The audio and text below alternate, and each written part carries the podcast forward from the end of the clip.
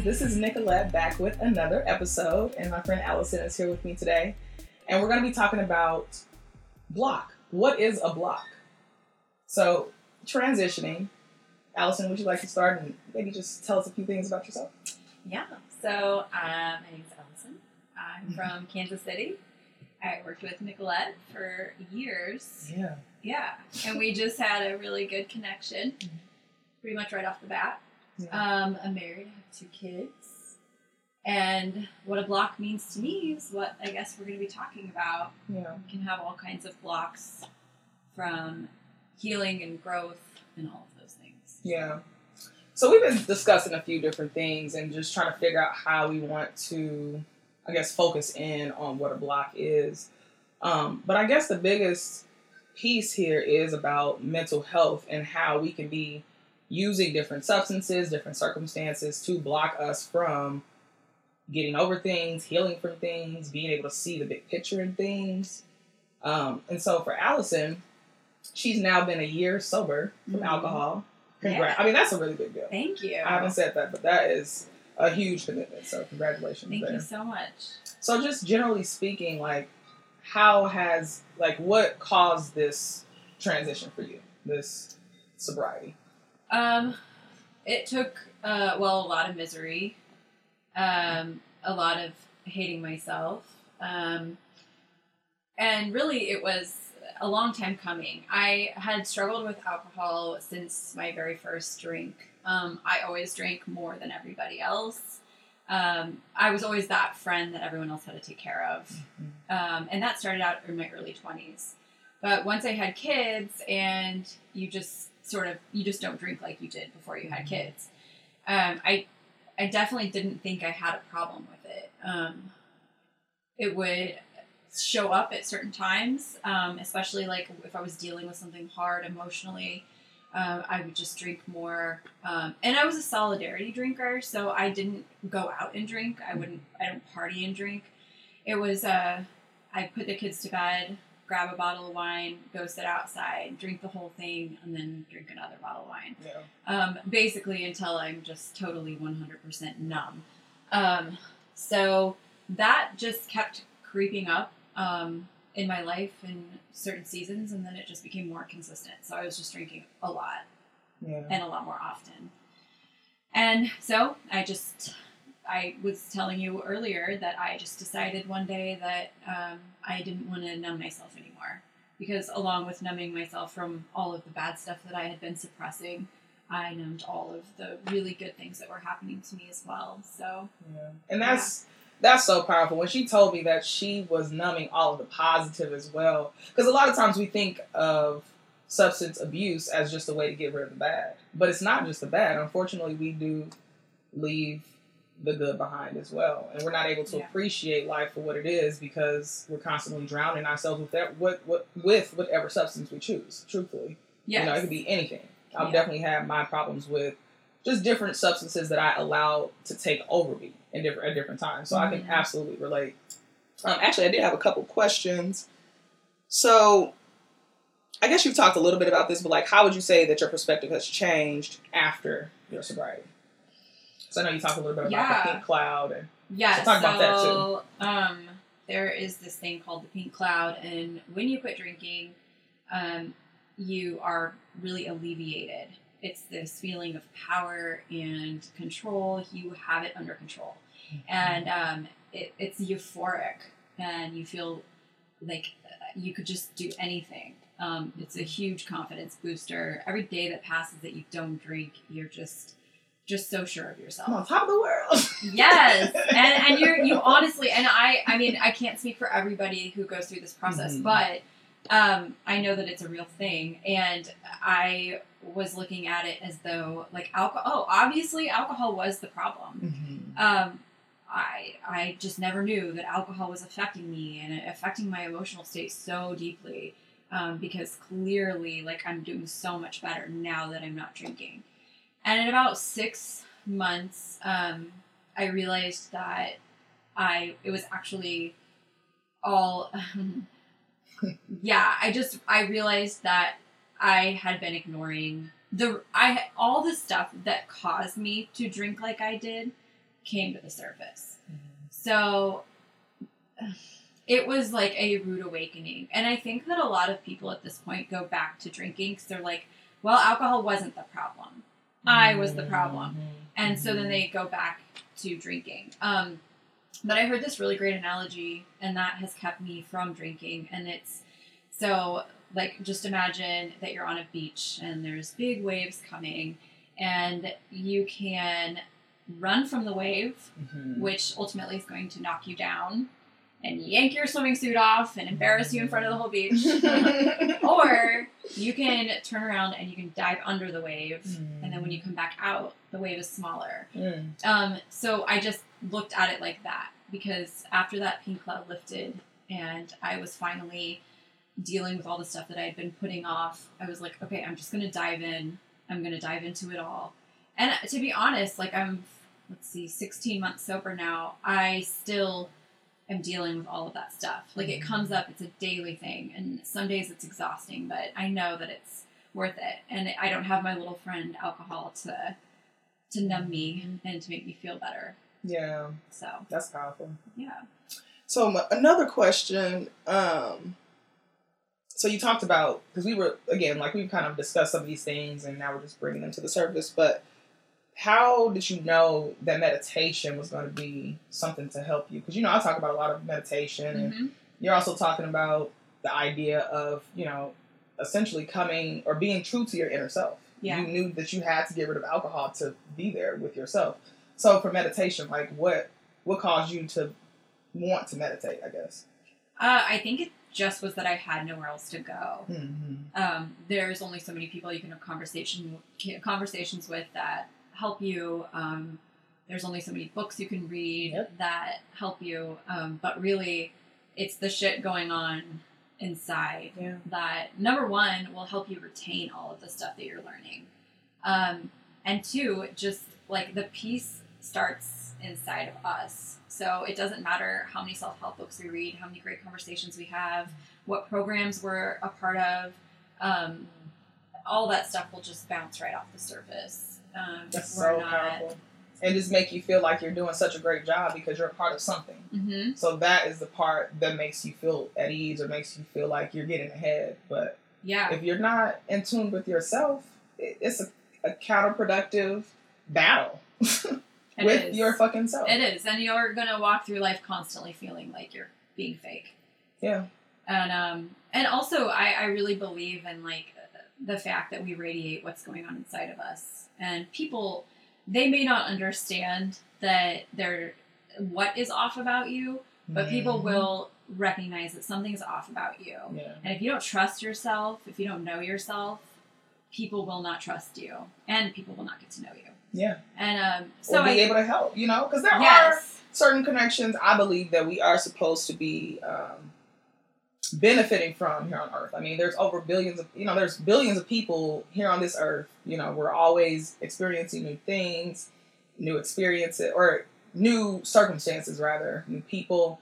So at some point, there are other people that are supposed to help us through battles. No, but I mean, you can't recognize uh, like the good in somebody if they aren't feeling good about themselves. Right. And I think meditation um, helps a lot with that. Um, Mm. You meditation. I think I really didn't want to even be a part of it for a long time because the idea of like clearing my mind was just like I can't do that. I Mhm. constantly have a dialogue going on in my brain.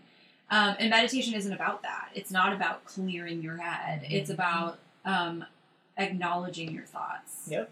and being non-judgmental and compassionate to yourself. So those things that float through our head during our moments of silence. Um, it's just important to understand what is going on in your head, because I mean, the root of all of it is is what you're going to listen to, Yeah. what you hear. and I'm an overthinker too. Like I definitely have a lot of things going on. So that's that's why I was asking about the meditation because that was something for me that just during different times in life where I'm like, if I don't learn how to deal with these thoughts, I'm never gonna get ahead. Like I'm never gonna be able to understand whatever it is that I'm supposed to understand. You know. Mhm. So, like she said, being compassionate with yourself, acknowledging those thoughts, but also as you're acknowledging those different thoughts, focusing in on whatever your intention is, whatever it is that you're aiming to get done. Because Mhm. there's some goal. You know, you know, when you say there's like some kind of end goal that you're trying to get out of meditation in addition to having to deal with all of these thoughts just like coming to the surface. Mhm. You know? Yeah, and it's interesting how um, addiction goes. So it just goes along with uh, like the avoidance of of understanding yourself and listening to yourself. Um, Yeah. Yeah, you just uh, you don't want to feel it. A lot of times, you know, we're trying to get over trauma. We're trying to deal with past pain, um, insecurities, and all of that stuff. And so, somebody who's prone to addiction, um, I mean, for me, I'm definitely prone to addiction. I just think differently than somebody who is not an Mhm. alcoholic. Um, like, okay, I if you have a glass of wine and it's just sitting there and it's sitting there for like two hours, in my head, I'm like, what is wrong with you? You have, a whole, you have a whole bottle in there and you need to get through. Yeah. so I know that um, sort of, and, and I mean, one thing that has come out of all this, when I say that after the pink cloud lifted, I realized why I had been drinking. The reason I was drinking is because I, I was dealing with a lot of anxiety. And um, I thought for sure that alcohol was the reason I was so anxious. Yeah. Um, but no, actually. I mean, alcohol, um, they say like alcohol pours gasoline. It's like pouring gasoline on a fire. Like alcohol with anxiety. Mhm. Um, so alcohol was not helping. It was sort of like making it to the point of being crippling, you know, crippling anxiety. But um, I deal with anxiety daily. I just have to. Um, I have. I've got the tools now. So, okay, that's a good question. So, like, how, like, daily, you're getting overwhelmed for whatever reason. Yeah. Maybe it's like in a, like a, what am I trying to say? Let me just think of a good scenario. So, let's just say, you know, maybe something pops up, you have to pick up the kids early or something like that, and you get anxious for whatever reason. I don't know what else is going on in the background. I don't even want to make it dramatic. But Mhm. how are you dealing with anxiety in those, like, spur of the moment situations? So that actually takes, and I I don't always see meditation as like a sitting there with like my legs crossed. I agree. You know, I like agree. it's uh so meditation for me in a situation like that, and I believe this is very meditative. Mm-hmm. It's like allowing the anxiety. Um, I've always been taught. I think society teaches that just deep breathe, think positively. And that's good, but if you deal with anxiety um, like I do, that is not helpful. Right. Um, what is helpful is, you know, I, I know this sounds crazy, but I actually tell my anxiety. I'm like, okay, you're here. Like, you're allowed to be here. Yep. You are trying to protect me from something. I'm actually safe, so I don't need you right now, Mm, but I I like appreciate you coming. Um, which I know is like, uh, sounds a little schizophrenic, like to talk to my anxiety, but but Yeah. it helps. It helps me to um, allow it in. So Yeah. I always think of anxiety as like a guard dog. Um, Mm. It is there to protect the house. Yep. Um, if whatever is at the door is safe and I let it in, that guard dog's going to calm down. Yep. And it's going to relax because it knows I'm safe. So um, But if you keep on trying to suppress it and, and yeah, you if know, I don't open the door and let whatever is out there in, Mhm. then that anxiety is going to keep barking, going to keep getting more worked up, Yeah. and going to freak out because it feels like the house is under attack. So I just Okay. have to, um, yeah, I just allow it in, and uh, I, I now know tools that I never knew before in dealing with anxiety, and the biggest one is accepting it. Yeah. But it's also um, understanding the science behind anxiety. Yeah. Yeah. Like back in the day, I would have survived because my fight or flight instinct is on point. it works hard. Yeah. Hell so, yeah. um, yeah. yeah. So the science behind anxiety is very helpful in understanding how to deal with it. right. Yeah. Instead of making it look like a crippling hmm effect to who you are as a person, because that is a part of who you are. Yeah. You know, because and that's a good point because I feel like a lot of times people always throw out anxiety as anxiety is this, um, I don't know, just just like a what would you call it? I mean, Mental illness. Yes, Yeah. yes, that is kind of where I'm going with that.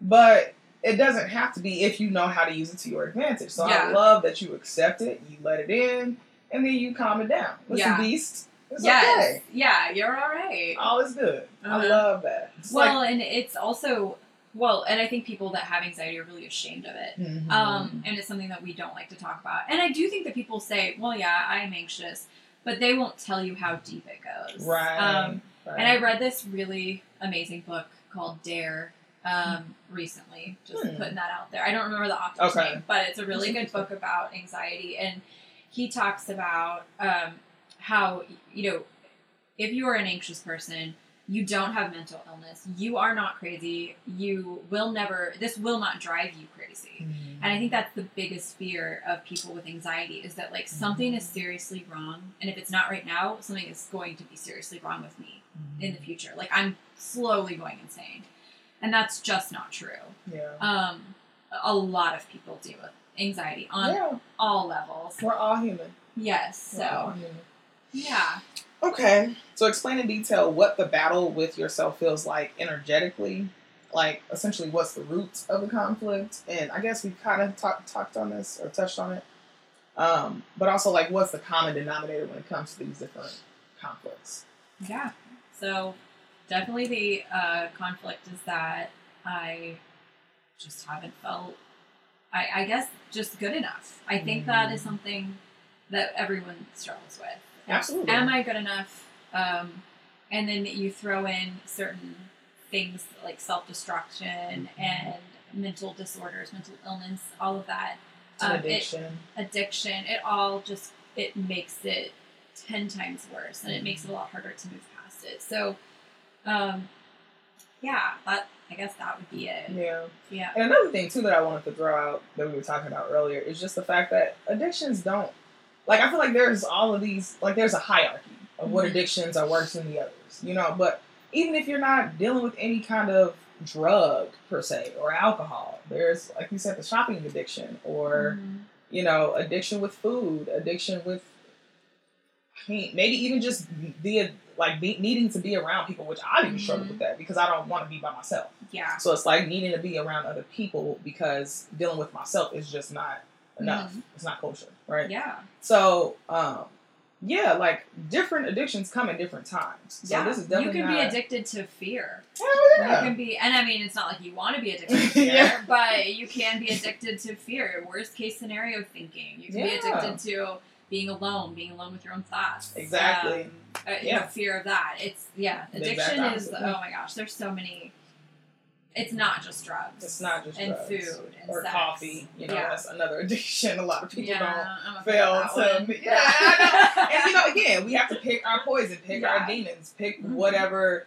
I mean, I feel like also we all have different brain chemistry, so there are certain things that are going to sit well with us and some that won't. Mhm. So, you know, but understanding, acknowledging that, and not putting ourselves on this fucking pedestal as if we have no flaws because Right.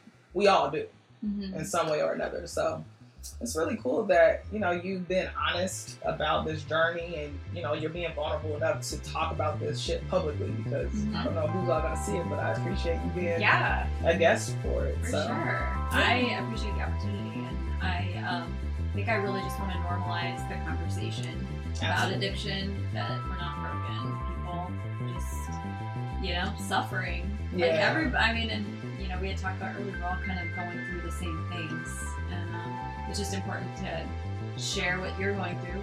Hopefully, someone can relate. Absolutely. Yeah. So anybody else, if you're looking to you know get those demons out the closet, if you need somebody, something to bring you to the forefront, just know that I'm here, even if it's a private conversation. You know, I'm always willing to have these type of conversations to, like you said, normalize the, the conversation, normalize these topics that have been suppressed over years, so that we can all come together as a people and understand each other and be compassionate Mhm. with each other. You know. So yeah, thank you guys for tuning in, and I'll see you next time. Thanks for listening, and I'm spreading unconditional love wherever you are.